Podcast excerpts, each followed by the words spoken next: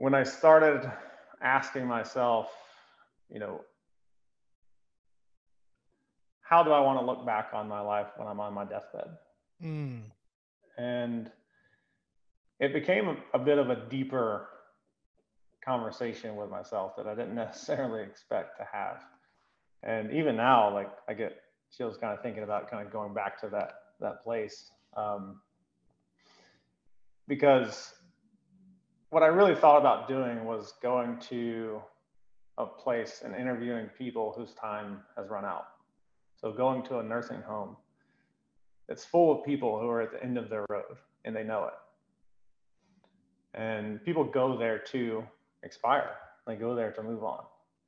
And so, you know, we tend to think about our lives, you know, on this, you know, continuum, this line, whereas most of most of our lives is ahead of us. Uh, so we don't know what it's like to be at the end of that line.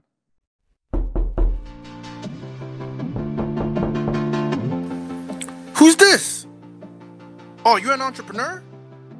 Oh, you're a real estate investor. Oh, you're trying to learn from those who did it. Well, come into the lab then. Put your white coat on, gloves on, notepad, and let's build, y'all.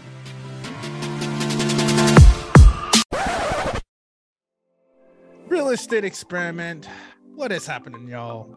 I got this gentleman here with me this fine gentleman here sitting in front of me in the lab. Finally, it's about damn time, Jason.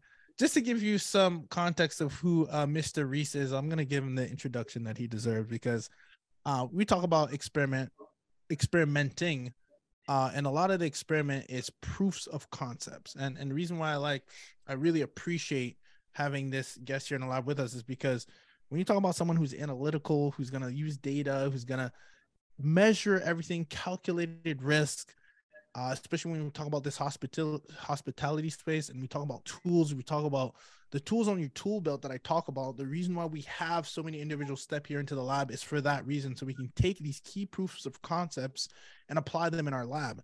And Jason, with his background, was able to do this and uh, grow his portfolio here in Nashville predominantly. Uh, and really uh, extract what I love the most is get more with less by using things as dynamic pricing tools, AI, you name it, to not only successfully operate his business with systems, but also do it in a way that doesn't take up all of his time. And I'm so excited because uh, I've myself have gotten consulting from uh, Jason, uh, who was kind enough to really get into the weeds of pricing strategies, uh, I'm so ever grateful for that because I've been able to get into his mind and understand how his mind works and why he thinks certain ways. And so when I think of someone who is qualified to wear this lab coat and step into the lab with us, talk about the ins and outs of the short term rental industry and how to think, not what to think, but how to think, um, I think of Jason Reece. So, Jason, what's happening, brother? How you doing? Welcome to the lab.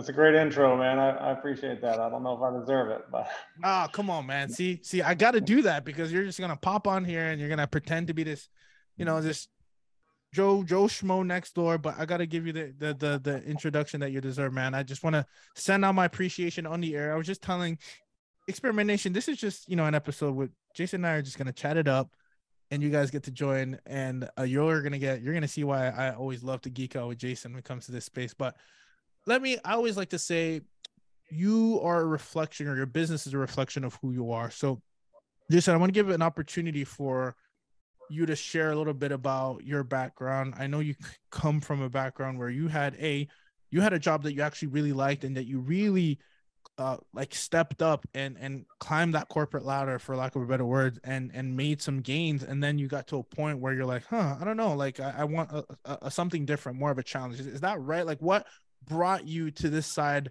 of the equation or this side of the short-term rental world? Because I know it's not your typical story that we often hear with others here in the lab. Yeah, I think it starts out it starts out sounding like it's you know maybe the typical story, but um, not I'm not sure that it is, but I guess it's up to the the, the listener. Um, so for me, I started out in medical device um, when I was 26. So that was after doing a little bit of work with my family's company in marketing. And so from 26 on, I started with uh, Johnson & Johnson in the medical device field of electrophysiology. So um, there we focused on the 3D mapping and treatment of abnormal heart rhythms. So I started as a clinical there, uh, stepped up to uh, a sales position eventually, and I was in sales for four years until I moved into a marketing role where I managed the 3D mapping software portfolio uh, for the US. And in that role was responsible for uh, some of our highest profile projects and launches uh, for that two year time period. And what I really loved about that role is that it, it appealed to so many sides of me because I, I, tend to think of myself as a Swiss Army knife and I'm a little ADD. Uh, sometimes I feel like because I have interest in so many different things. And I think that that interest also fuels me to, to uh, be good at so many different things. Um, and at least that fuels my pursuit of being good at those things.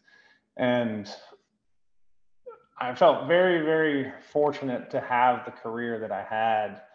Um, but over time, I think my enjoyment of the career, the reward that I got back from my effort. So I tend to call that return on effort. Mm. Um, it dwindled over time.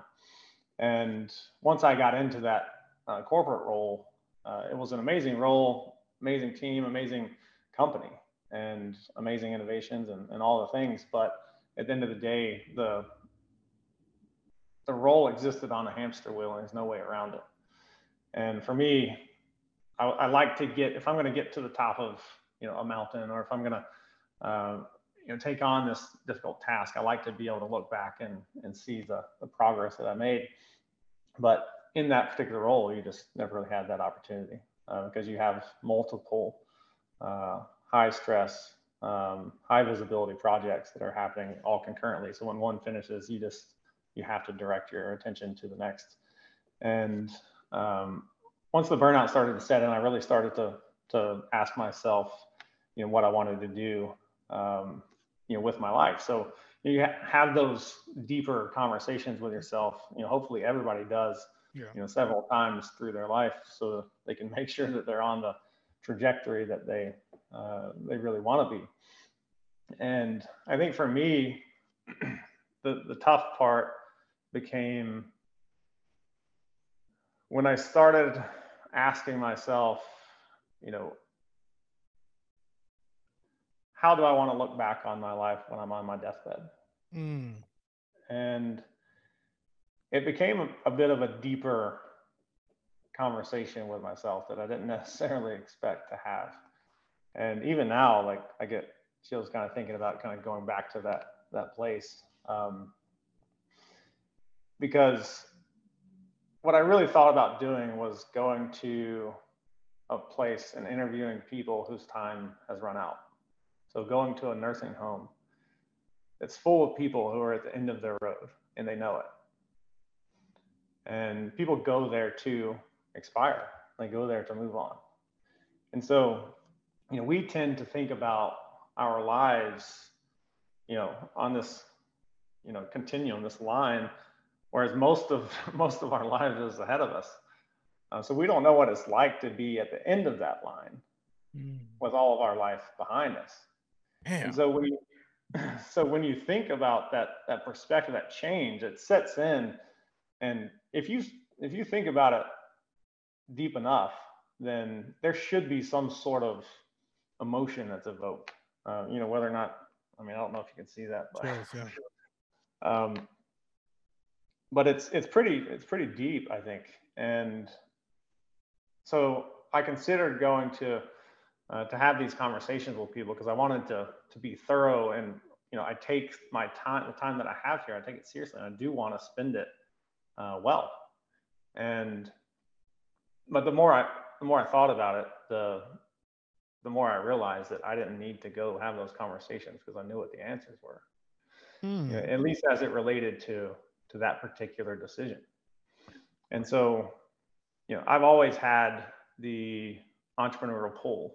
I knew from long ago that, you know, at some point I'll probably start my own business. I just didn't know when it would be um, from a kid from you know younger ages i was I was always selling things on eBay, buying and selling things, flipping things, trying to make money somehow, some way, and always kind of ideating on you know businesses to start or apps to start when that was the whole big thing. Mm-hmm. Um, and so that fire was always there. It was just you know a, a, little guy for for a while, but then once once my burnout started to to wear thin the barrier between my career and you know what was kind of knocking at the door. Um, once that burnout set in, I, I decided that, you know, listen, I'm at this crossroads, I'm at a fork in the road, and I don't see anything that really makes me happy going down this path right now. This is a great opportunity, great time, a great realization for me to pursue this this other path, this thing that I've wanted to do for a while because I know that if I if I continue down the path I'm on and neglect this this piece that I know I want to do at some point, uh, and I make it to my deathbed having never done that, then I will regret that. So, so let me ask you, Jason, because uh, you're bringing it to. I'm literally thinking this as you're saying it. Is it was it more of, and I wrote this down as you're speaking, just because I, I thought it was profound when you think about like being on your deathbed or being close to it. It's like, is it the who Jason was able to become, or is it the what Jason was able to do that you like resonate with? Oh, well, when you say was, yeah. So if you're when you're looking back, because I'm thinking, is it is it are we focused on the who you were able to become, or is it the what you were able to do? Because I'm trying to think. You're saying this, and we don't know kind of like the the driving motive. So is it more like I'm not going down this path because it's not going to allow me to do what I want to do in my life, or is it more it's not going to allow me to become the person that I want to be? And you see what I'm saying? Like I don't know if there was. Do you see those as one, or do you actually see lean on one towards the other? So who versus the what? Like when you think of like your life and like what drove you to like make a pivot, was it the who, or was it the what, or was it neither? I'm just curious. What was the driver? I think it. um I think it is both because like the what that drove me was what I wanted to do, what I wanted to have done. Mm. But I wanted to have done those things so that in the end, the who that I am is a person that's happy and content. Mm. Okay. So I like that. So so would you say then, because I and this is actually a really good conversation to have because there's two. I think there's two sides, right? And I know my, my buddy Michael Shogren, who kind of brought brought me uh, into this uh, short term rental world. He said it. If you remember, we're in Nashville together. He says, "Listen, like I didn't get into this place because I love it. I got into the space so I could get my freedom back and never have my kid ever be dependent on me taking time off again, right? So it's used as a vehicle, and because you're like a Swiss Army knife, like you said, I'm wondering if and this is the beautiful thing is, is do you see your short-term rental space as a vehicle to kind of untap into more of what jason needs to do or do you see it more as a no this is like what i'm passionate about and and i want to highlight that because i think there's this idea that you know goes around about like what you're passionate about. I feel like you're passionate about many things. I'm, uh, that's why i'm asking that question. Like do you see it as the, a vehicle or something you're, you're actually originally passionate about you just actually recently discovered that you're passionate about real estate? No, I think that's an interesting uh, question, something I've thought about, you know, quite a bit. Um, you know, it's chase your dreams, follow your heart, you know, that kind of, you know, direction. That's. I think that's bullshit, by the way. I think you should chase. no, I, no, hundred percent. Like I think chasing your dreams is hundred percent, but I think do what you love is bullshit, because, because. I I understand that doing what you love means that like I love entrepreneurship. I love to work. I love problem solving. Therefore, it doesn't feel like work. Right? It feels like a challenge. I'm an athlete, so I was. I know you're an athlete too. So it's like a sport, right? It's like competitive. But the reason I don't believe in like do what you love, just on that basis, is because we live in a world of of supply and demand, and if I don't provide value to the world, I again, there's two things there. Do what you find either find a vehicle that will allow you to do what you love on your own time where it doesn't even matter but if you're trying to like make a living and trying to get out i don't i think you should be very strategic right? Just the way we're strategic the properties that we pick is based on the demand that that, there is for that product to get in exchange for value or dollars right? And so i think when i say that it should be specific that i say more on the entrepreneurship slash marketplace not like do what you love as in like passion. You should do what you're passionate about but ideally you have a vehicle that allows you to do that. So it doesn't matter that you're not exchanging time for money. So went a bit of a rant there but i wanted to just clarify what i meant by that when i say that that's bullshit what are your thoughts jason do you agree with me or am i tripping no i i mean i think i think a lot of what you're saying is is accurate um, but i think a lot of times too people don't see the forest with the trees you know they mm well, I don't necessarily like doing that, so I don't want to do it. But it's like, okay, well, could it be a means to an end to allow you to get mm. to other mm. things that exactly you enjoy for, and, and you can enjoy for 40 years instead of maybe not the next 10 years, but the 40 years after that, you could absolutely just revel in your life, absolutely kill it. And meet all your your goals and dreams and like have your family and be happy you know whatever it is. But I think a lot of people do uh, subscribe to too many quotes that they read online. Um, you know, it's pretty easy to to live by those, um, and it's also very easy to say no to things. So if hmm. you know if you say no to something, uh, you know, you, you say it's because it doesn't align with you know what you want to do with your life or, or, or with you know what you love to do um, yeah, that, that, that may be true, but uh, a lot of times I think it just has to do with uh, somebody's motivation and their, their level of vision uh, and how far they can see down that, down the path. But, um, you know, to expand on that, I think the, the interesting thing for me, because I have gone back and forth on this, I, I know I'm lucky enough to know what it's like to have a career that you do absolutely love. Um, mm-hmm. At least for the first half of mine, like I absolutely adored it. Uh, I mean, I genuinely felt and reflected often that I was very lucky to have a, a, job that was as rewarding as mine. And it was rewarding in all aspects. You know, the, the personal reward of helping people would be in the procedure room. I'm co-piloting a procedure with a physician. And, you know, what I'm uh, speaking to the physician, what I'm advising, what I'm seeing, what I'm what I've learned in the past, and uh, I'm now using to help me in this situation, which led me to this conclusion, which now mm. I've spoken to the physician, and the physician, after several hours of, of struggle, is now able to fix that patient. Like that's extremely rewarding, right? And if you do that a lot, then you're valuable to that physician, and ultimately, uh, you know, for our business, that reflects well financially, right? So you get both sides of that coin. You're able to help somebody, you're able to help mm. the physician, you're able to help the patient, um, and then you know ultimately help your family if you uh, if you have one. And it was also very challenging. It's a super cerebral uh, line of work, and so a lot of reward all the way around. And you know, while I reflect on that, and I've I've often thought if I leave that field, am I going to have the same? Am I going to be able to find that in entrepreneur? Am I going to be able to find that in entrepreneurship or in Airbnb or real estate investing, whatever? Um, you know, the answer is I don't know. You know, I'm still I'm still figuring that. I'm still building this, right?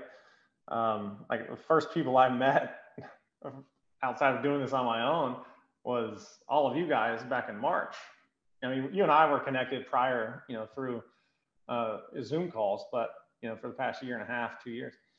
Um, but in terms of building my network and like building my team and uh, you know, just your your tribe, like I'm still on the front end of all of that, and all of that is what makes you uh, really settle into a, a line of work.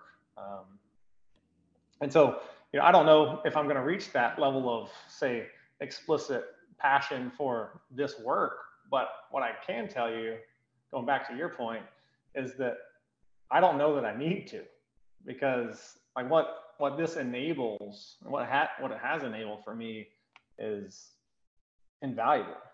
Uh, I mean, my days I, I own completely. I don't have to do a lot of anything.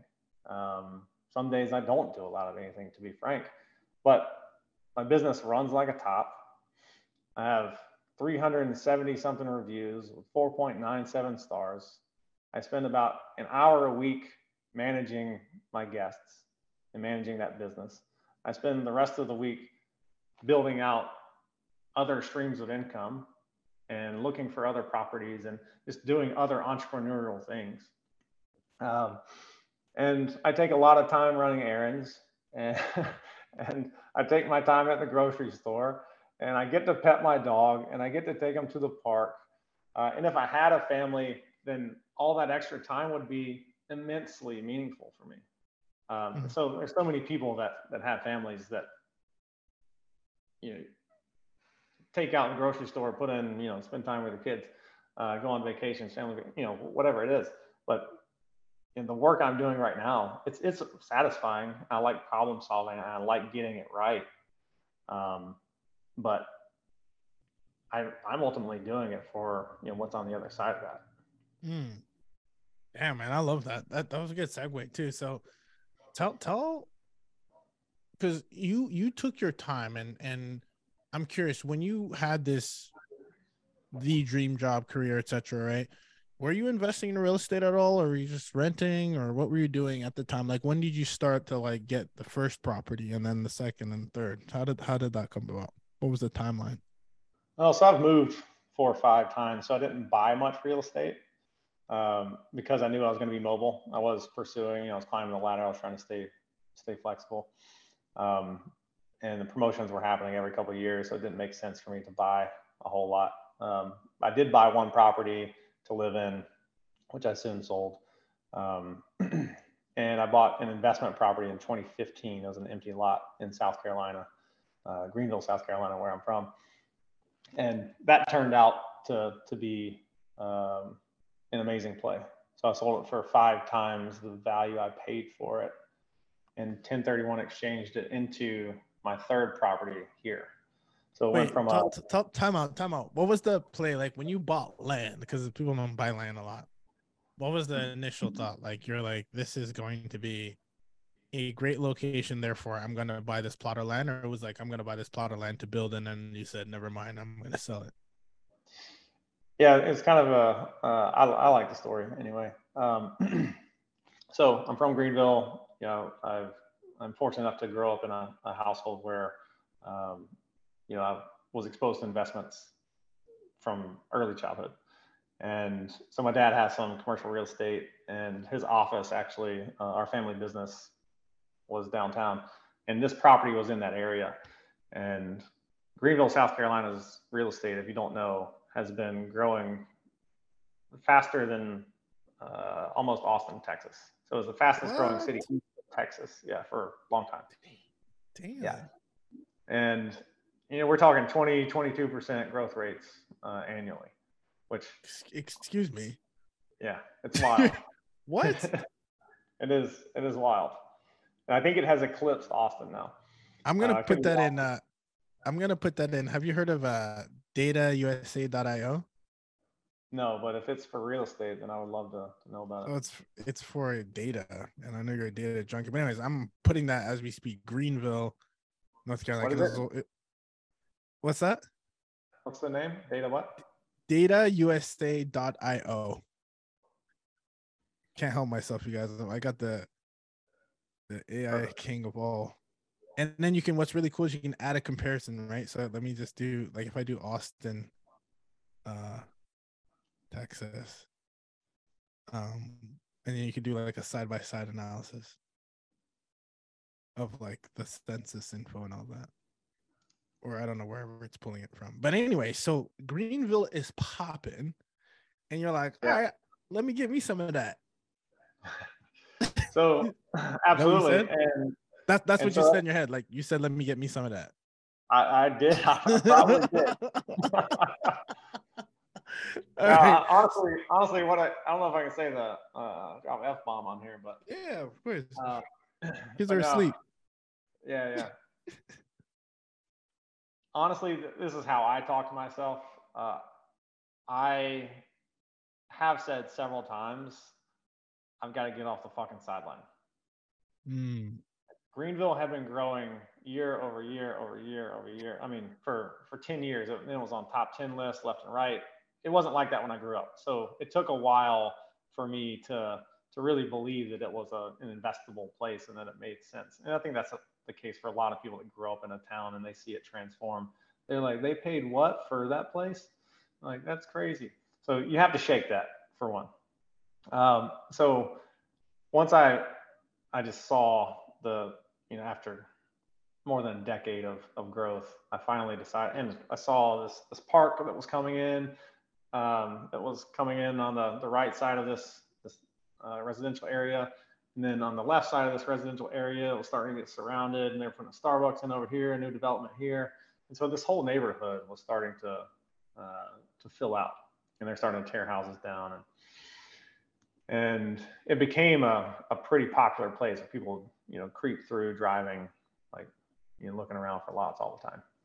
And so I decided to um, to just go knocking on some doors, and uh, so I found a couple that owned the property next door, and I offered them uh, forty thousand dollars cash uh, for that property. Uh, they ultimately for that, for that lot for the lot is like 0.15 acres. Yeah. But um, hold on, why not? Why not? I want to see how you're thinking here. This is why I have you here.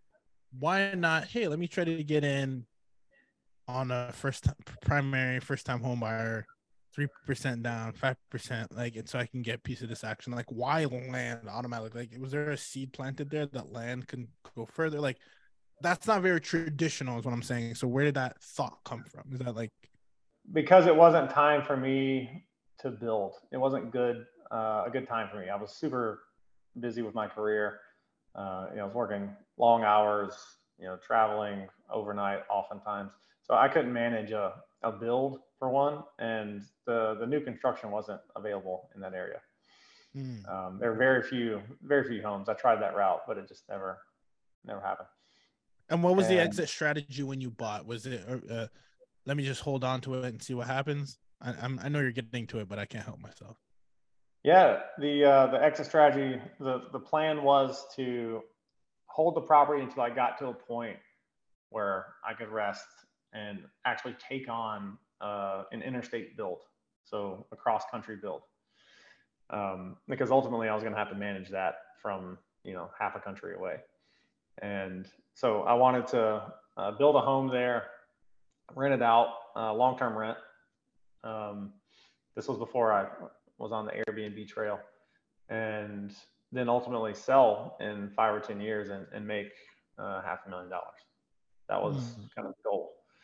And so because I had that that mindset and that perspective going into that uh, that deal, you know, as I got letters from people and phone calls from people asking me to buy the property, you know, I get you know one a month almost. It seems like you know very popular area, and as I got those letters, I'd always turn them down. Of course, I'm in a position of power. Um, I don't have a need to sell it. I'm not motivated by making fifty thousand uh, dollars. If I were to sell it for ninety or a hundred, um, you know, at that point, my career was going really well. I was making a lot of money, but also I was investing, and you know, anybody knows those years, then almost every investment was doing really well back then. So I had no incentive to to sell anything. Um, on occasion, I would poke around and see, okay, well, what, what would you offer? The, the the offers were coming in at, you know, I don't know, sixty, seventy thousand dollars, and this is like, you know, a few years even after, with a lot of growth around the area. I was not entertained by that whatsoever. So eventually, five years go by, or I guess no, it was eight years. Eight years go by, and um, a guy reaches me on Instagram, which was the first time I'd had somebody find me on Instagram, and somehow he did that. I don't know how he did that because he didn't text me, which he could find my my information. And it was an older guy, and older guy who didn't have any posts. He had no activity on Instagram, and so for some reason that was that, that was his default uh, you know, communication strategy somehow. I don't, you know, still puzzled by that. But regardless, we started talking, and the the conversation led to, you know, just he kept saying, just throw a number out. I was like, nah, I, I don't want to sound, you know, I don't want to sound greedy. Um, I'm honestly, my plan is to, to do this, what I just told you. And very, so, very, by the way, that's a very on brand Jason response. I don't want to sound greedy. It's business, Jason. Drop that number, bro. well, you know, it's hard to it's hard to think that um, it's hard to think that I handled it the wrong way uh, after I got the price that I got, but it's uh, it came through. He came through, and so I paid forty thousand for the place. I said, uh, all right. Um, I mean, if I were to be motivated to sell it, this at this point, this is last year. I'm in the Airbnb game. I'm like, okay, I can 1031. I've, I've learned all this about real estate, right? Yeah, yeah. Um, you know, so I'm I'm now I'm like chest deep, neck deep in um, real estate. Drinking the Kool Aid, brother. You're drinking yeah, the Kool Aid. Yeah, I, I've learned. I watch more tax strategy videos on YouTube than probably any CPA in America. So at this point, like I know some tax strategy too, and so I'm looking at uh, what I can do with the with the cash now that I'm in Airbnb. I'm like, oh, I mean, I'm not generating any money from this place whatsoever.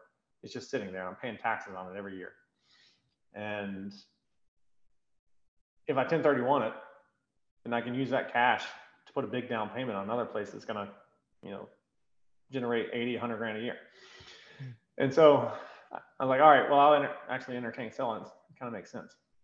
And so um, I told them that I would take 225 for the property. And this is after everybody else is only Hold on. 70, 80%. You, you name I was waiting for him like Jason, quit playing games with us. 225. Yeah, yeah. Oh my god. All right. He said, was, this is all through the DMs. Um, I think no, I think we moved over to text message. Oh, okay, grown man shit. Yeah. like we we we, yeah, yeah. we, we elevated from. Because I was gonna say your DM game is strong. Dang. So, you know that's crazy. I had no idea. This is uh, this is why I love doing this in real, in uh live. Um, wow. So did he bite?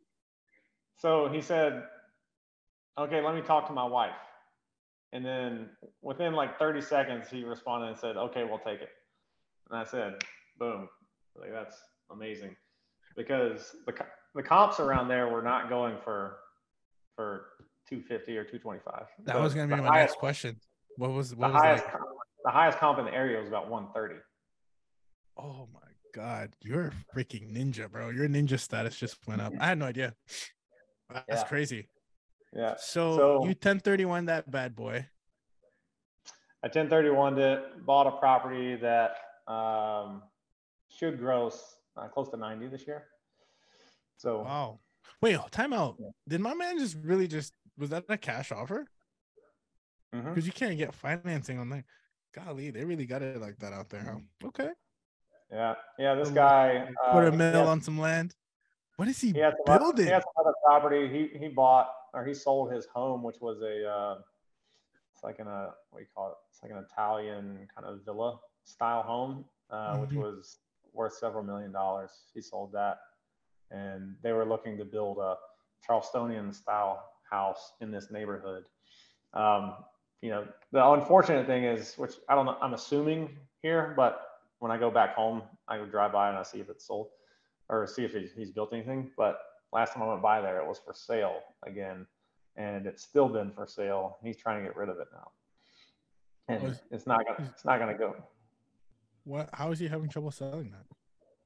Because he paid too much for it. so that's the unfortunate side of it, but. Well, not for Jason. Jason is cheese. That's why you got a smile on your face all the time. Experiment Nation, I have a special gift for you. If you're in the Airbnb space, or if you're thinking of getting into the Airbnb space, you're an operator with multiple units, your first unit, your hundredth unit, just about to get into Airbnb, you are going to want to get this blueprint that I put together for you. Now, I want to give context of how this was put together because sometimes people assemble these uh, ideas and top 10 lists, top five, top this, and it doesn't have any true valued, vetted content. What I've done is I've surrounded myself by the best top short term rental Airbnb operators in the world. I co authored a best selling book with them called Hospitable Host. I've had them on my platform and interviewed them to get the questions that you guys want to learn the most from into the episode to show the real estate experiment, as you know. And I've also paid tens and thousands of dollars to be sitting in the room to get these notable insights that we implement ourselves as short term rental operators. I'm a short term rental specialist. I'm licensed to do it in the respective markets. You know, we build ours in Georgia. We have a management company ourselves. We're Airbnb superhosts. So we not only talk the talk, but we walk the walk, but we still consistently surround ourselves with the best in the space to get us further ahead.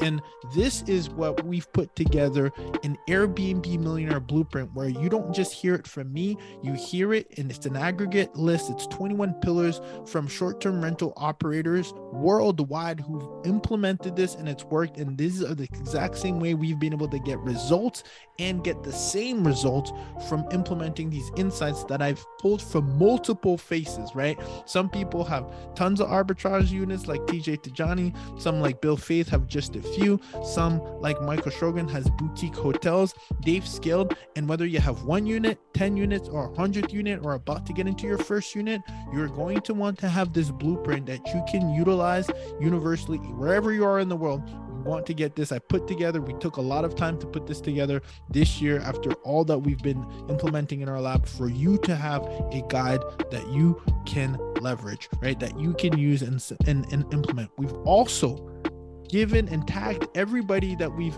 featured in and giving them credit so you know where the source is coming from. And you can check out their instagram. You can see that they're vetted individuals that we not only work with and trust but learn from because sometimes you get a lot of different information. And i want to make sure i give that credit where you can find out that person. And we've also if they've been on our show we've also linked the episode within this free blueprint. It's the airbnb millionaire blueprint. Want to make sure you go to experiment realestate.com. Once you get there, you'll see the pop up that says, I have something for you. Just scroll down, enter your name, enter your email, and we'll get it right sent to you. Don't want to sleep on this. We've been putting this together for quite some time, and I know that it will serve you regardless of where you are in your journey to have an Airbnb millionaire blueprint that has been collectively vetted and has been sourced from operators who are operating at a high scale. Experiment Nation, you're welcome. Make sure to go to experimentrealestate.com and get your Airbnb millionaire blueprint so that you can also scale to the level of experiment that these practitioners like ourselves have done just for you, Experiment Nation. We'll see you on the other side.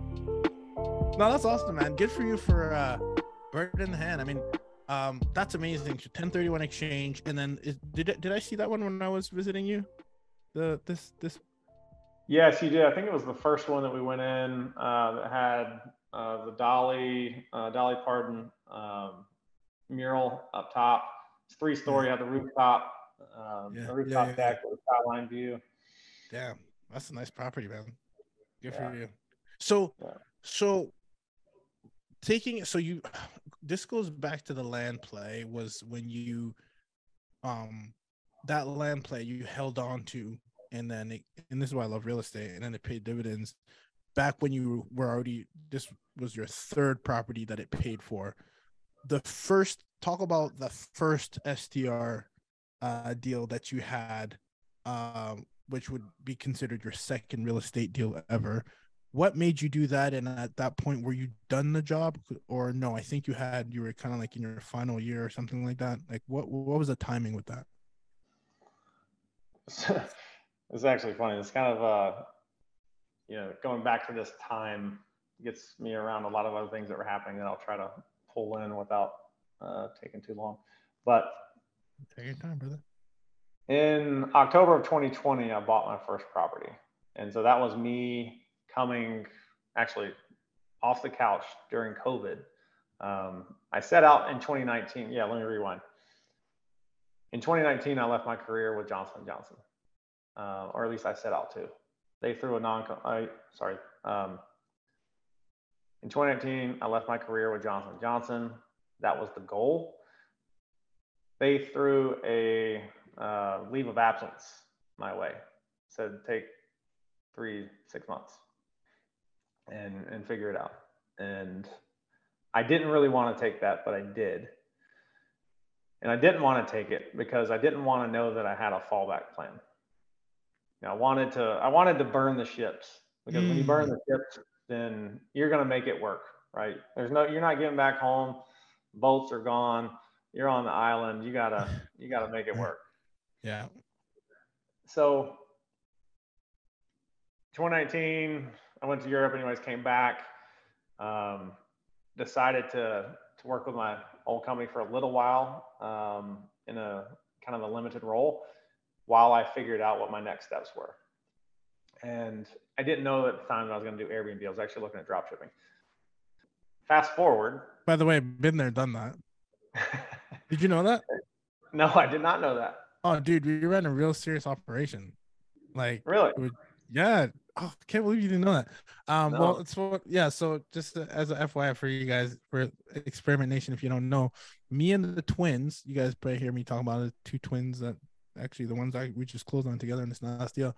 Been business, they were my roommates, and they've had a successful exit, very young, and then we built an e-commerce store. We had like six different SKUs. We are importing. Um, well, we were drop shipping, but we had also like yeah, yeah, we had a lot of different SKUs, and we're we're going like uh, yeah, 100k months. It was a pretty uh, large operation. Uh, but then what we learned, uh, we had like a Facebook ad rep because we were spending like 60k a month on Facebook ads. It was nuts. But then we realized real quick, like that 100k that I said, minus the 60k, minus the cost of goods sold, minus, dude, we were profiting like like 10,000, like so like, wow. okay, so that's how business works. Like you got to know your your cost of goods sold, your expenses. So there's a lot of lessons learned there. But but yeah, we did it at scale for like a long um a good amount of time. Um so that's funny that, that you're gonna I'm not surprised your systems that it scales. But yeah, you gotta one thing I learned is there's a very big difference between gross revenue and profit. Big time. Yep. And yeah, a lot of gotta people, know your numbers. A lot of people quote gross revenue all the time. Um, exactly. Um, and a lot of people will sell you on that. But one thing we learned too, in none of these coaches, because we had coaches, we are talking about the fulfillment on the back end. Dude, this is a shit show. If you don't have systems in place in VAs, which we had to build, that's how I got a lot of my experience working with VAs. It's like it's one thing to get all these sales on the front end, but then your fulfillment, what your customer service looks like? You have Zoho on the back end. Like when people like, Where's my stuff? Uh, you just ordered it. It's coming in with like it gets it gets pretty bad if you don't have systems in place. So that's uh mm. that's but you would have crushed that too, Jason. I know that. Uh so you looked at drop shipping. So what made you stop at like the whole Airbnb thing? Because I know you're very analytical too. So you you know what was it that like what was the draw for those who are listening who are like, oh like people are talking about this Airbnb thing. Like what was the draw for you? So I think for me, going back to the you know probably two or three questions ago, we are talking about like pursuing your passion and you know uh, yeah. enjoying what you do. Um, for me, coming from a place where I absolutely adored my career and the work that I was doing, I was concerned about not being fulfilled from that standpoint. And so, you know, I spent a lot of time uh, thinking about, you know, what am I actually going to get enjoyment from doing? And it doesn't necessarily have to be as as profound as you know my medical uh, device career, but you know I'd like to I'd like to enjoy it. And ultimately, for me, the drop shipping model, you know, I couldn't find a product that I really identified with that I wanted to to sell that I felt like would be a great representation of me that I would enjoy getting behind and therefore represent myself well. If I wasn't going to be motivated to do it, if I if I only got money from it, then it wasn't uh, it wasn't enough for me. Yeah. And you know, at the end of the day, I was in a position again, and you know, there's kind of a theme of being in a position of power. I think um, when you're in a position where you don't need something, then you mm. can do what's right for you. Mm, and so, say it again for the people in the back. My goodness, when you're in a position, yeah, You, wow. That, and when you're, that's, when you're, when you're in a position of power, not in a position of need, then you can do what's right for you. And you can do what's right for the other person on the other side of that. Um, and I took that into my sales career as well. Um, I know we're, I'm getting sidetracked, but I do think it's important that you know, to tie this this point up is that I would never trust a salesperson that doesn't know how to manage money because their motivations are just staying afloat. If if they're in debt because they've risen their their uh, you know standard of living to a point where they have to make this sale, then do you think that their motivations are whole? No, no, no. And it's such a good seg uh not segue, but I say that all the time with realtors, right? You don't want a starving realtor to sell your deal. All right. Mm-hmm. And and I and I know this because I I'm licensed, but I don't make a living off being licensed. And so I can kind of give that very like, okay, like I wouldn't do this deal, right? But if you have someone who's hungry for their commission, and this is not to put realtors on blast because I'm licensed, I'm a realtor, but just be mindful of that. Just like you said, like I like working with people who don't need my money, right? Because it's kind of like I know that there's a little bit of trust, but if you're really hungry and you'll sell me anything, then I think that's like any any industry. I think you should look at that. And to your point, what you said, the managing of the money, like you know, my CPA owns real estate and owned real estate and own a lot of it, and so you know, like I, I like to learn from people who have that. They don't need to sell you something or consulting you. They've already made their money. Like my coaches that I pay they don't need the money. They they get fulfilled from coaching and therefore have a high ticket price. But I could fuck off and they'd be okay. right? Like they would really be okay. They've made their money. So, anyways, just a good just a good thing to plan. So I love that you said that. And it go- goes back to your I think sorry I interrupted you there, but I just I had to chime in because I, I resonated with it. So going back to the point is you chose then Airbnb because chose Airbnb because it was an intersection of a lot of my interests and something I thought that you know I was well suited to do. So for a long time, I wanted to do more real estate, but because I was moving around a lot, uh, I didn't feel like it was uh, the best thing for me to do considering that. And for a while, I spent time in Arkansas, and frankly, I just didn't want to buy a lot of real estate in Arkansas. Um, but with that, once I decided that Airbnb was going to be the horse to take me into the in the next chapter, the vehicle. Um, that's when I really started to to dive in. I'd been doing a lot of research. In 2019, when I went to Europe for three months, you know, I created a a, a note on my phone of unique uh, solutions to to space problems that I saw in all the Airbnbs that I stayed in you know, so I knew that it was a possibility for me to go down that route. Um, I just didn't know for sure what I was going to do. But just in case, I was like, that's interesting. Wow, it's really cool how they solved that problem. Cool how they did that. Wow, this is a really small space and there's a single car garage. They turned into a, a full living room with a bathroom and a shower uh, and a bed and a kitchen counter, sink, stove. I'm like, how did they do that? um, I would have looked at that space and said that's entire. It, it, was literally a storage unit basically, and I stayed in that for like four days.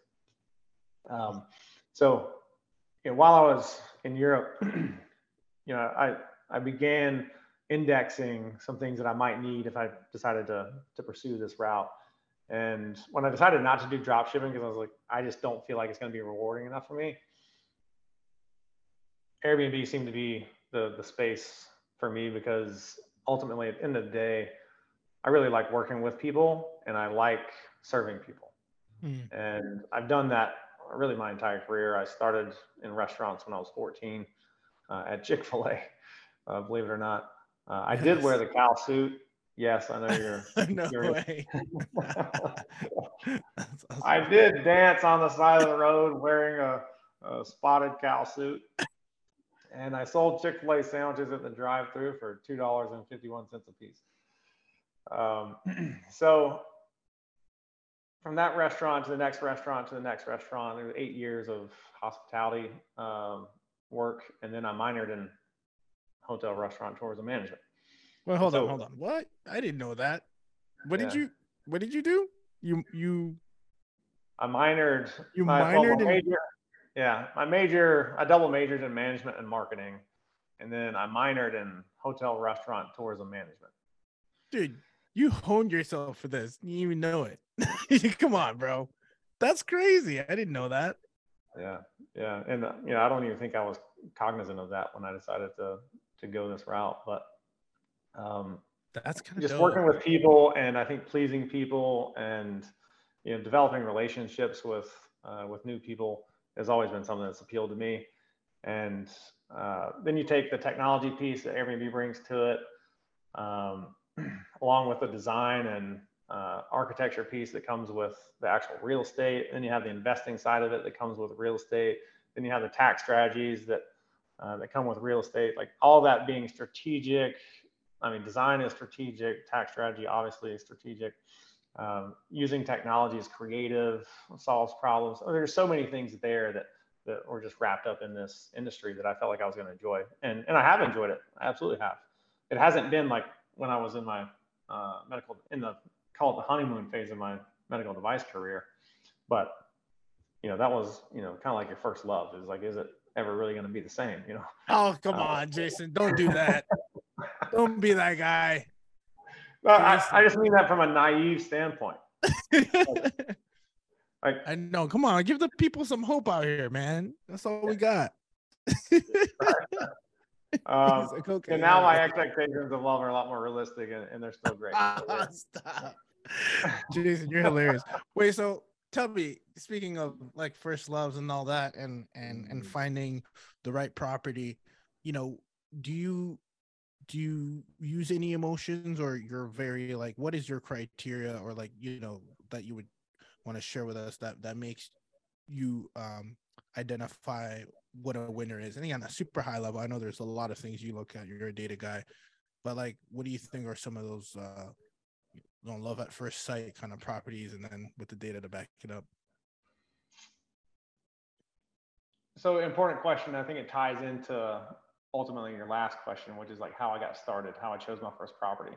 Mm-hmm. Um, so the strategy that I ultimately came up with was first off, I didn't want to compete with hotels. That made me nervous. Um, and I'm a traditionally a highly calculated person. I want certainty and all these things. I had to overcome a lot of that because you don't get a lot of certainty when you go into something new. Um, you sure as hell don't get a sure thing, uh, or at least you never really know. You never truly know. Yeah. And so the strategy that I I built out for myself was that I wanted a unique property that was at least two bedrooms, and unique being something that hotels could not easily replicate. So mm-hmm. it had something inherent about it that was unique. And you know, now you see on Airbnb the categories at the top uh, that they re- released. I think it was last summer. Um, all those are essentially ways to categorize unique properties. Um, you know, they have castles, they have uh, UFOs, they have boats and ski and ski, whatever. So the first property I walked, as soon as I walked into it, I knew it. And it was a building that was built in 1865. And that's the year the Civil War ended, the year that slavery was abolished, Like the building has been through some shit, right? It's seen a lot, seen a lot, and now it's recently renovated, and people can live in it. They can stay in it for a weekend. You can live in it if you want. It's a really cool space. Exposed brick. The unit that I looked at had arched windows, uh, exposed brick, uh, 15 foot ceilings, vaulted ceilings with the original beams uh, stretching from side to side. I mean, massive rusted hardware. You're hmm. showering under 15 foot ceiling. I mean, it's a really cool place. And it's kind of uh, a mashup of, you know, the new and old because of the renovation. You got some sheetrock now and some painted surfaces and things that uh, just kind of really bring it into the modern era. And so when I walked in, I absolutely loved it. Um, I put an offer in, got the, uh, I got the offer accepted it was during COVID still. So that was me buying while other people are feel, fearful, right? Um, and this, unfortunately, this uh, previous owner, this was their first Airbnb property. They bought it right before the pandemic hit, and so they kind of got smacked in the mouth. And so they had, they were out of state investors, and so they were like, we just want to get rid of it. Hmm. And mm. So I got the property uh, at five hundred and fifty dollars a square foot, which I didn't even realize that at the time. And I, I say that being a calculated person, I was surprised that I didn't know that I paid 550 a foot. I didn't even do the math. And that's because it doesn't really matter. What's for context? Is that on the high or low side for is this Nashville? Yes, for that's good question. For Nashville, on the high side would have been like three hundred dollars a foot. Oh shit! For most real estate at that time, and so when I realized after the fact that I paid five fifty a foot, I was like, "Damn, that's high." I'm glad I didn't know that because I probably I, I might not have bought the place. And the reason I didn't know that was because I wasn't solving for price per foot. It's not a typical real mm. estate play. I was solving for revenue versus sale price. Mm. And so I looked at sale price with the revenue that it promised, uh, which at that time was about 90,000 is what I was expecting. And I thought the numbers worked for me. And so I was like, okay, I can net this much after my costs. After after you run the numbers, right? You you don't ever buy anything without running the numbers. Uh, I did not realize that so many people uh, don't run the numbers and don't inform, make informed decisions. I didn't realize that until the conference when uh, like nobody raised their hand when they said when they asked if you use a calculator to. Yeah, you know, Mike said that when he uh I was blown away because I went to his mastermind in our Orlando or whatever it was, and he's like, "I can't tell you how often like I find out people are not running the numbers." I'm like, "What do you mean?" Like for me, that's like, that's like, I don't know what that's like. It just seems a little reckless. I just I don't know what to say. So it didn't occur to me that that was a thing. Like, what are people just buying off like the like the gut feeling that they have? Like, I don't understand. Exactly. We don't understand, but that's also why we survive in this space, you know, because it's that's so foreign to us. Um, but that said, you know, I realized I paid 550 a foot. Right now, there's a comp in that building for $1,100 a foot. That's a double in two years. Damn. And my down payment on that was $61,500. So the equity that I have is almost 10x from that two years ago. That's wild, man.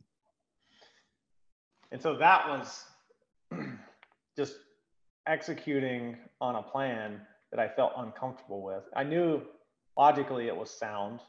I knew that this was a place that hotels aren't going to compete with.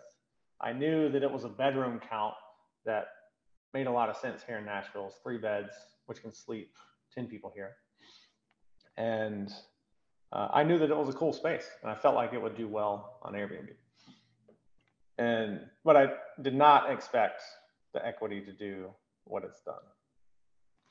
And I wouldn't have done any of that had I not gotten outside my comfort zone and just taken a swing, you know? Mm. And so that was the first place and uh, I actually did it with a property manager who was already there. So I inherited him, and ultimately, you know, I badgered him enough with questions because I'm, you know, analytical.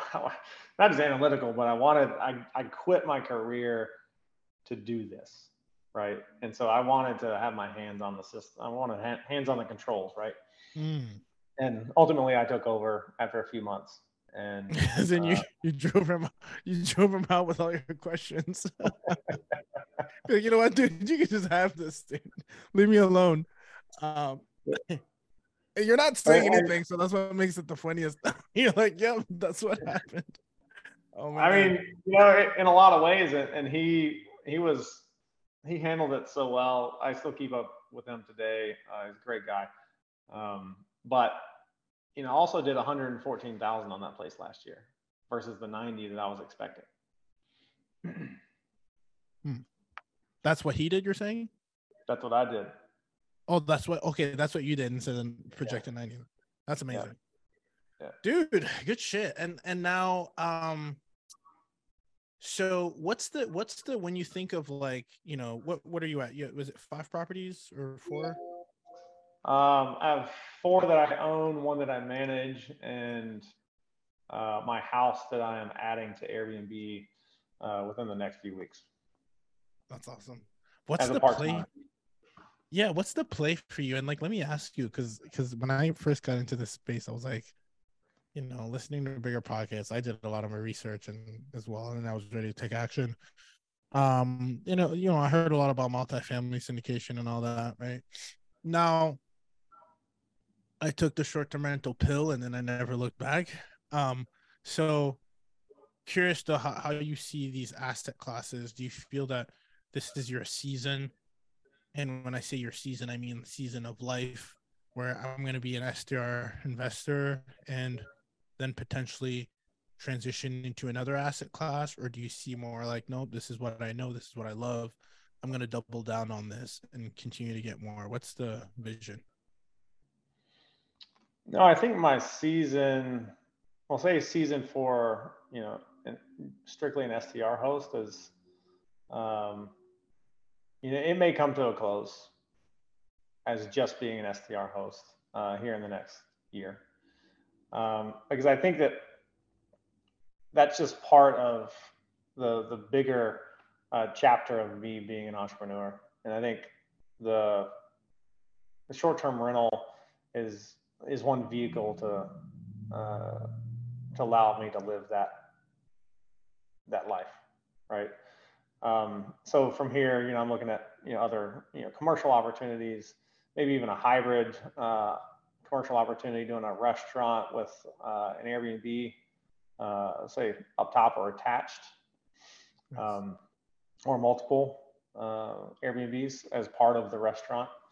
Um, you know individual units of course but um, you know, there's just a variety of things that you know I have interest in and, and I'm open to uh, to exploring you know a lot of them and I think one of the things I've also learned is that you know for me to to just say that short-term rentals is is the way for for me to go to achieve my you know entrepreneurial life and my freedom and whatever else um, I think is is kind of an arrogant way for me to look at it. Um, because me saying that that's that's the way, like how do I know that that's that's the way?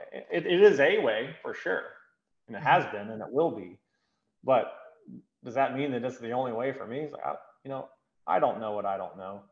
Uh, mm. That's that's much, or that that's what I've learned so much in the past, call it ten years, even through my career I never wanted to do any of the things I did in my career. I never planned to do those things.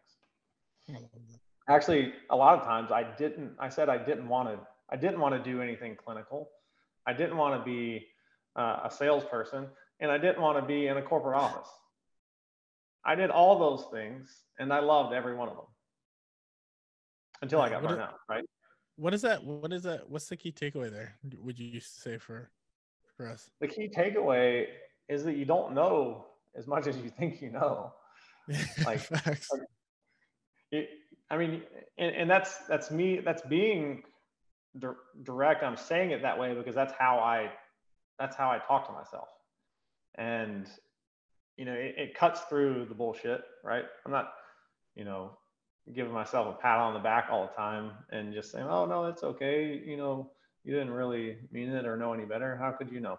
No, I'm not saying that. I'm saying that I don't know as much as I think I know.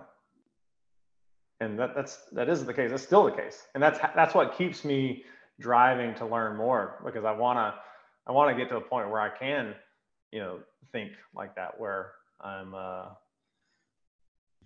you know, where I'm as good as maybe I think I am. And uh, so, anyways, I think that at the end of the day, you know, doing things and putting yourself in that position, that perspective, like on the ground, is the number one way to learn whether or not you're going to like something, uh, whether or not you're uh, good at it right out of the gate, or whether or not you got things to learn, and that's okay. But the reality is, is that you need to put yourself in that position. If it's something you think you might like to do, don't feel so confident that you're going to know that you won't enjoy it. Uh, give yourself a some room because you know at the end of the day, you know we're all human and we don't know as much as we think we know.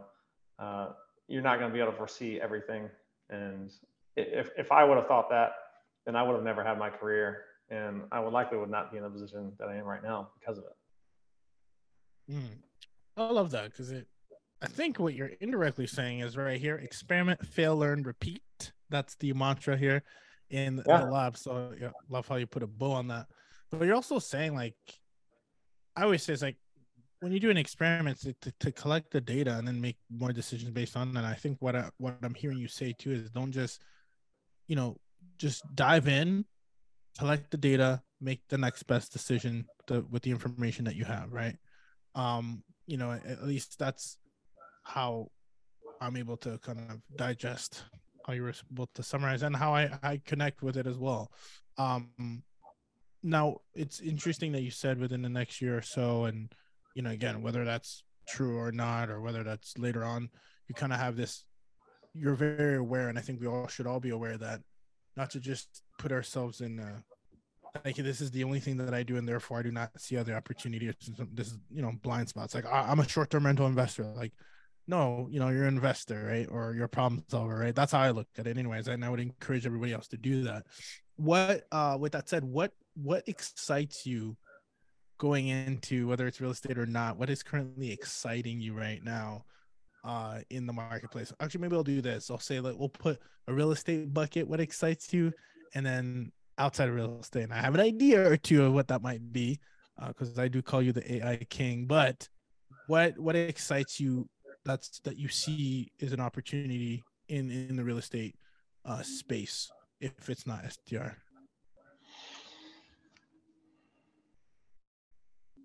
Some of the things you've talked about with insurance is interesting. Hmm. Um, I don't know if I'm at the point where I'm excited about it yet, because that means that if I'm excited about it, I'm probably going to pursue it. so, so nice. I'm gonna I'm gonna talk to you more about that because uh, sure. I do think that's interesting, and I, I think that this space is evolving like everything else. It's, it's kind of a living, breathing uh, entity that evolves. It's fluid. It changes over time. It adapts with you know the needs of the market. Um, and so the insurance piece should, could be very well uh, uh, another great play. And and I mean, from the sounds of it, I mean, it sounds like you're you're doing a great job with it. We're making um, it rain, bro. No, I'm just kidding. and I don't know if I'm not maybe if this is a secret, then you know, no. cut it out. no, of course, there's no secrets out here. It's execution. The the, the the, the, proofs and formulas are already out there. You just gotta execute. There's no secrets. Yeah. But uh no, no, it's and I was just joking because I like having fun with you. Uh, you know, it's good energy. But no, we're we're we're, we're I think we're onto something and and we're we're still learning every day as well.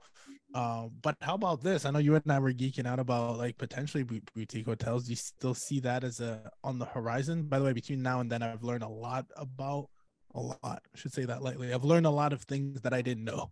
Put it this way around boutique hotels. Is that something that's still on the horizon for you, or, or is that? Yeah, is there's that... actually there's one um, down the street from me now that is for sale, but it's yeah, it's not in a great area but it's not far from being in a great area. And I think in time it will be a solid spot. And I, frankly, I think it will cash flow probably once it gets, you know, in a once time catches up to it. I think it'll be eight hundred thousand a year probably from Oof. a twelve unit, uh, eight hundred to a million a year in in revenue. Damn. Yeah, and, and, there's a value at play there, right? Like it's you gotta. Yeah. Yeah. Yeah. That's that's the sweet spot we were talking about at the conference, right? Uh, I'm all in for. I'm a long-term investor, so I don't I don't want to push it too much when it comes to buying like a C class or something. But you know, if you can kind of, you know, run the numbers, run the play. I, I that excites me. I want to do that too. I want to at least get in the hotelier uh, yeah. kind of bucket oh, as well. Let me. Uh, I'll I'll share with you something that's kind of hot off the press. Um, and it's really, you know, call it my press, which is very unofficial. So it's not like the, the New York Times or a, a big paper printed it or anything. But I will say that this seems to be an interesting idea that me and a buddy hatched today. Um, using swimming pools. Mm-hmm. So Swimply, the app, allows you to rent people's swimming pools. Right? Stop it. So, There's an app called Swimply. Yeah. So All right. what a time to be alive, but okay. There's a home and a swimming pool attached to the home, right? Mm-hmm. That's the traditional model. There's a guy last year I, I remember featured for this app. It was uh, some news article broke on it, and somebody pretty much blew their mind that this guy made over a hundred thousand dollars a year renting out his swimming pool. So the idea. this yeah. is wild. I, this is news. I didn't even know this was a thing, by the way. So this is double news to me. So the idea is to instead of have a home with a swimming pool, mm-hmm. just buy some land and build a swimming pool. Mm. Like a nice swimming pool. You know, maybe with an outdoor bar, uh, with a or outdoor kitchen, um, like a tiki you know, bar or something like that. Yeah, yeah. And so put one hundred fifty thousand dollars into the swimming pool, uh, and maybe fifty grand into the lot, and you got two hundred thousand dollars into something that may very well produce 80, 120 a mm. year. And the backup plan to this is that if the numbers don't work ultimately, if it doesn't perform, worst case scenario, then you've bought enough land to now build the house in front of the pole. Dude, you're a genius. I love the backup exit strategy. That's crazy. oh my god. Wait, that is hilarious. I feel like you could use that to fund the house. right? You could literally right. That's that's a conversation I had today with a friend of mine down the street.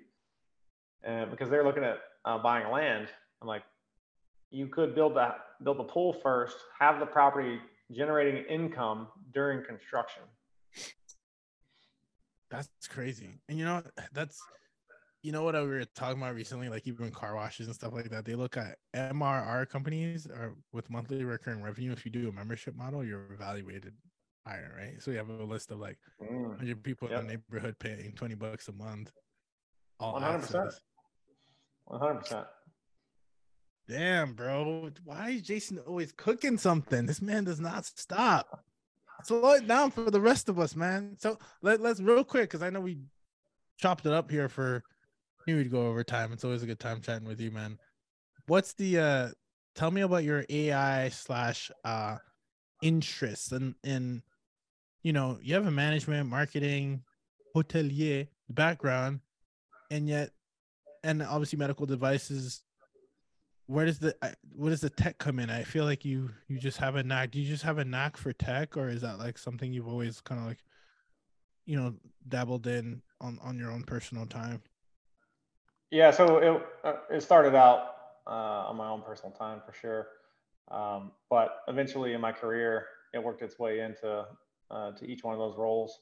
So when I was a clinical running the mapping system, doing the procedures, you know, I was looking for ways to improve the software, um, you know, come up with new algorithms, new functionality for the the, the mapping system, and uh, eventually I I put together a, a document uh, with some illustrations for some user interface upgrades and some uh, actually some rather um, functional algorithms that um, the team could build uh, that would create a whole host of new functionalities that would be extremely clinically valuable.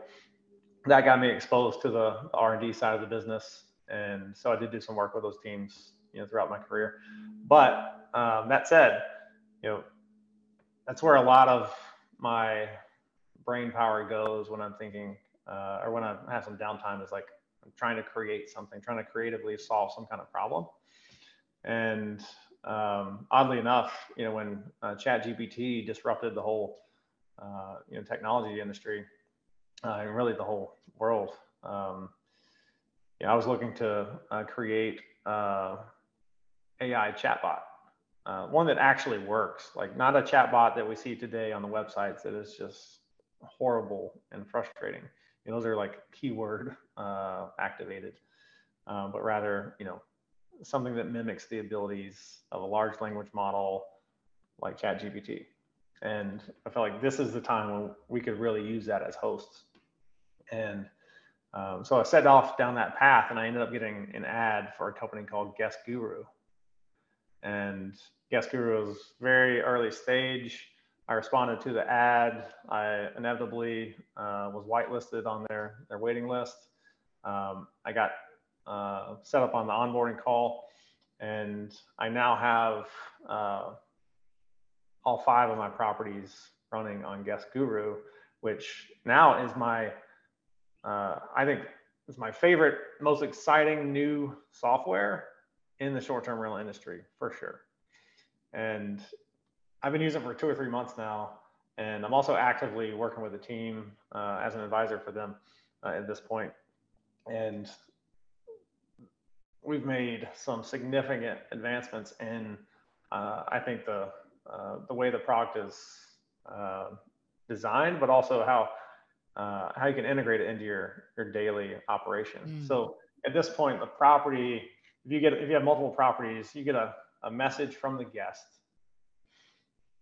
Guest Guru intercepts that message, forwards it to you in a text message, and then also sends you uh, a generated reply that it suggests that you would reply to this mess uh, to this guest with.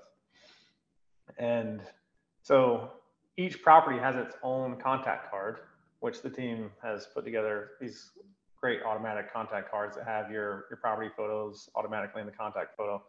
Um, and so each property has its own conversation, its own thread with a message from the guest, the date, and what they said, and then the, reply from the artificial intelligence.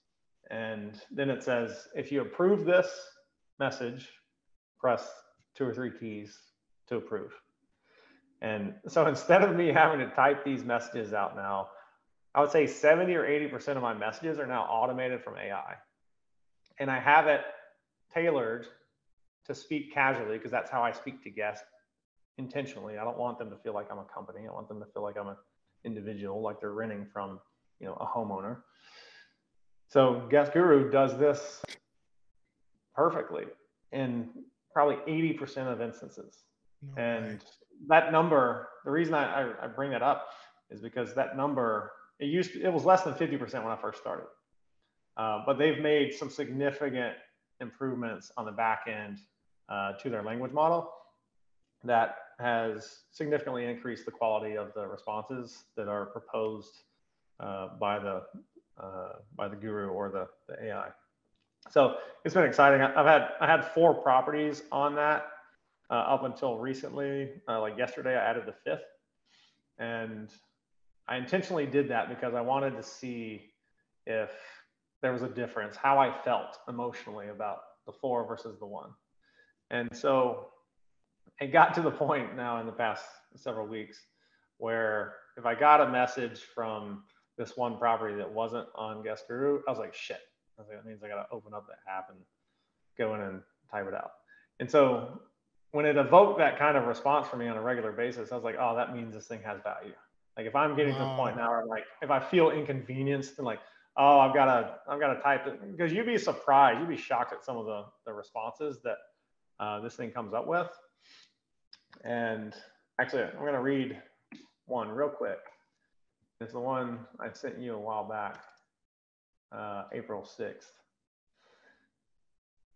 From Stephanie, she says, uh, thank you for this information. Our flight Jersey got delayed and doesn't take off until 4 Eastern time. So we'll be checking in later than expected. Sorry about that. Guest Guru responds, says, no worries, Stephanie. Just a reminder, there's a self check-in with a smart lock So you can arrive whenever you'd like. Simply follow the check-in instructions from the trip section in the Airbnb app when you get here. Have a safe flight and enjoy your time in Nashville. Wow. And all I had to do was respond yes the number 13 to approve that method.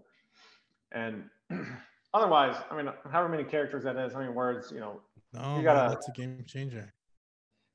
And I've, I've got some that are are more complex than that. Sometimes they'll, they'll they'll mention two or three different things, and so the AI will acknowledge the things that it says and then address it where appropriate.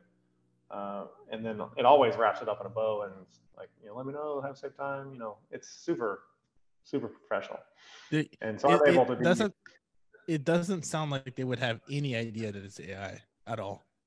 Oh 100% they don't have no idea Yo, this is crazy. It, it's so funny. Like, honestly, I owe you not an apology, but I need to put some respect on your work uh, for this specific thing because you had told me about it. I was like, oh, that's kind of cool, man. And you know, while that was my response, and I knew, I think you just kind of putting it into perspective, mm. just kind of clicked on a whole nother level too. I think part of the reason, Jason, and I probably need to uh, I'll chat with you offline on can get in on this action. It's just we don't have as much volume anymore because we are doing long term. But for the ones that are hybrids, though, we still would want to to have that there because I, I, I would want it to get smarter as it you know over time. And so, if anything, would have been helpful to have it way back then because it would have been way more. But there is this one property we're managing that is is technically still a hybrid. So, um, yeah. Well, there's a uh, there's a, a link uh, in my bio on Instagram that uh, will give a discount as well.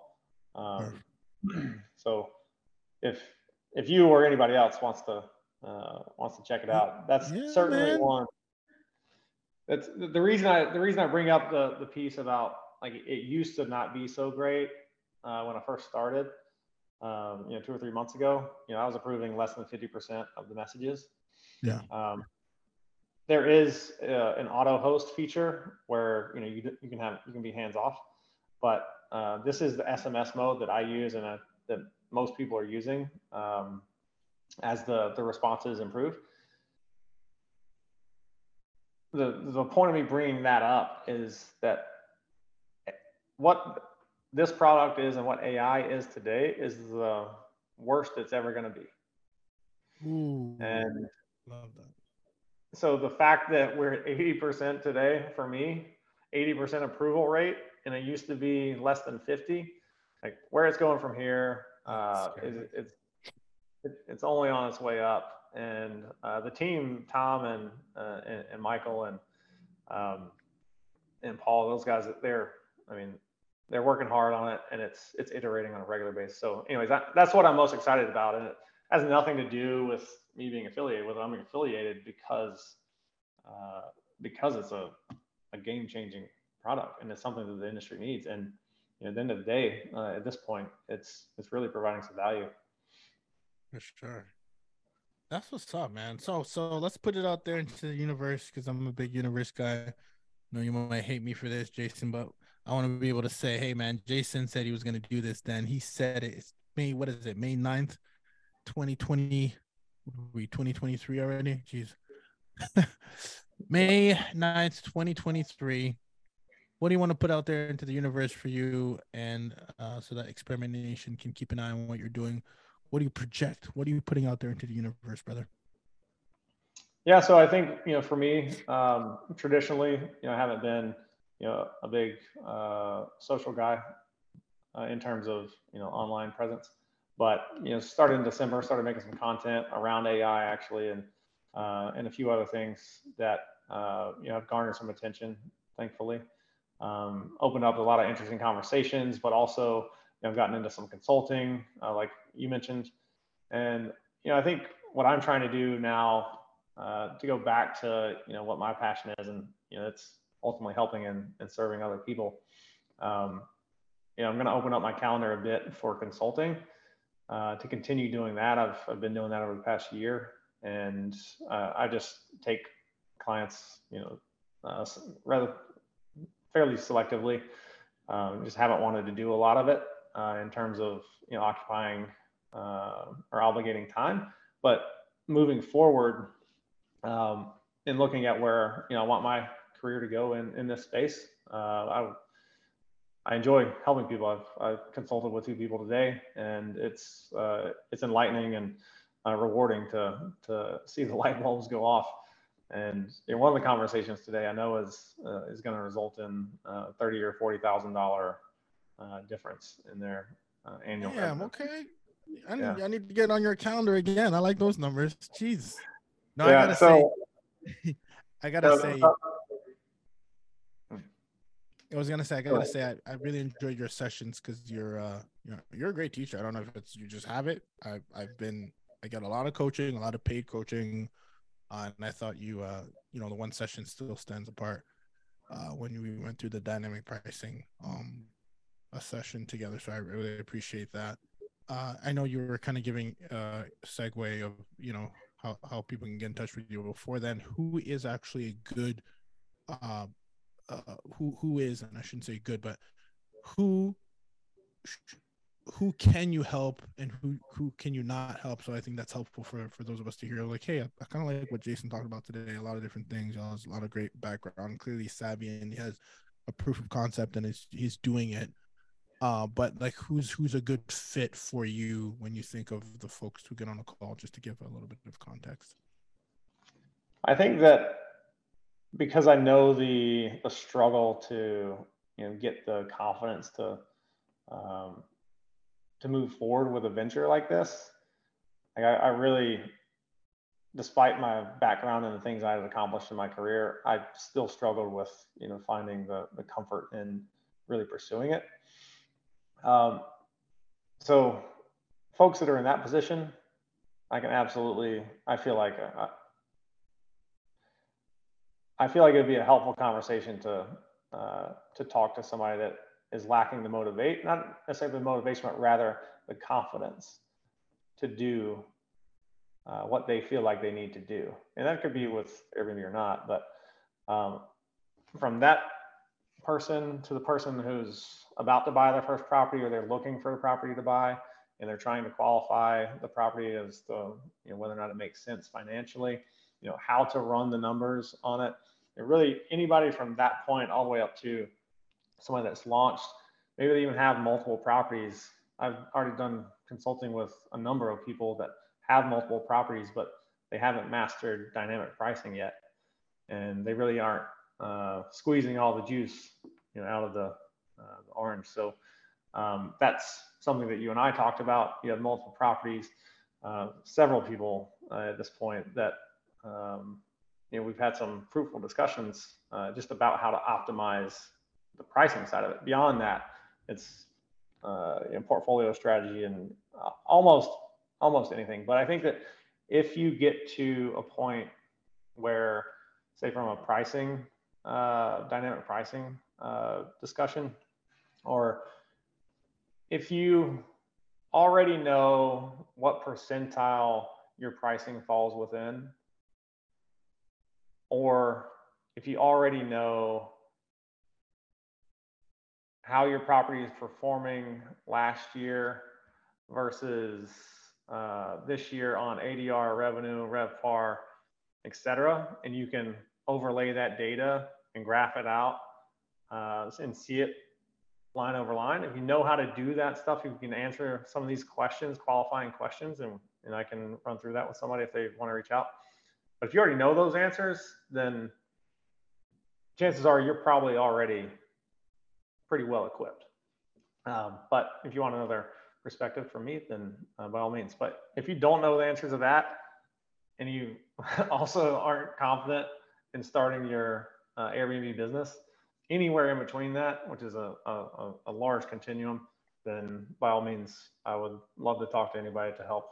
And uh, you can find me on Instagram, at JW Reece, J W R E E C E.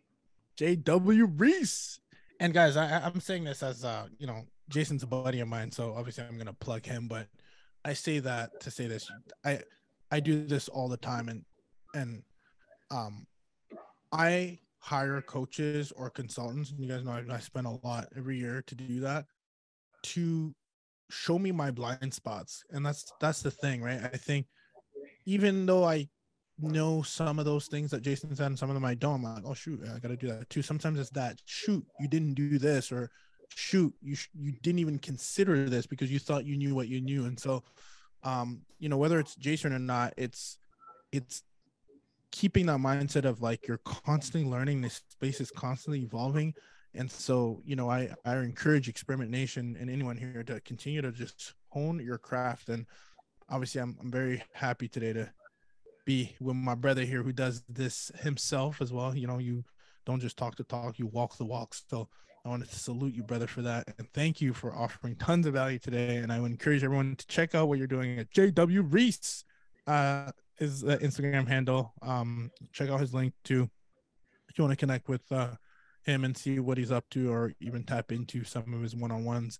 But man, Jason, brother, you uh, over delivered once again. It was really good to get into the weeds into uh, you know, some of the thought that I some of the things I thought I knew, but then we covered a little bit more. So, man, I really wanted to appreciate you for stepping to the lab today, man. thanks for having me on, man. Uh, you, have got a good thing going, and you know your reputation precedes you. So, uh, I appreciate you having me on. Hey, man, iron sharpens iron, and just like that, we are out.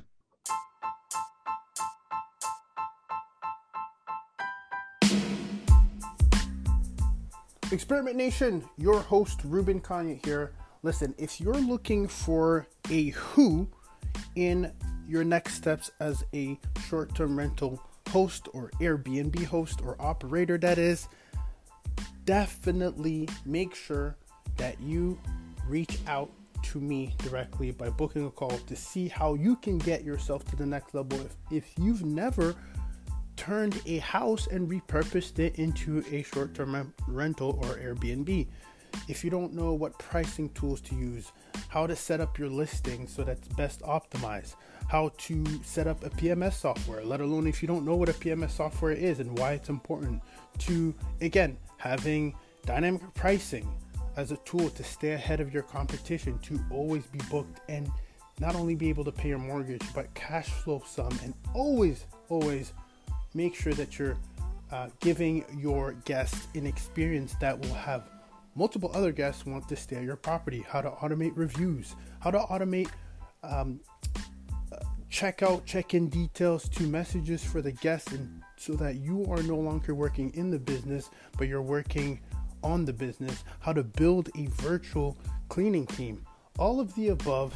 Make sure that you go to experimentrealestate.com forward slash hospitable dash host where you can book a call to see if you're a good fit for the coaching program that I am offering only to limited partners.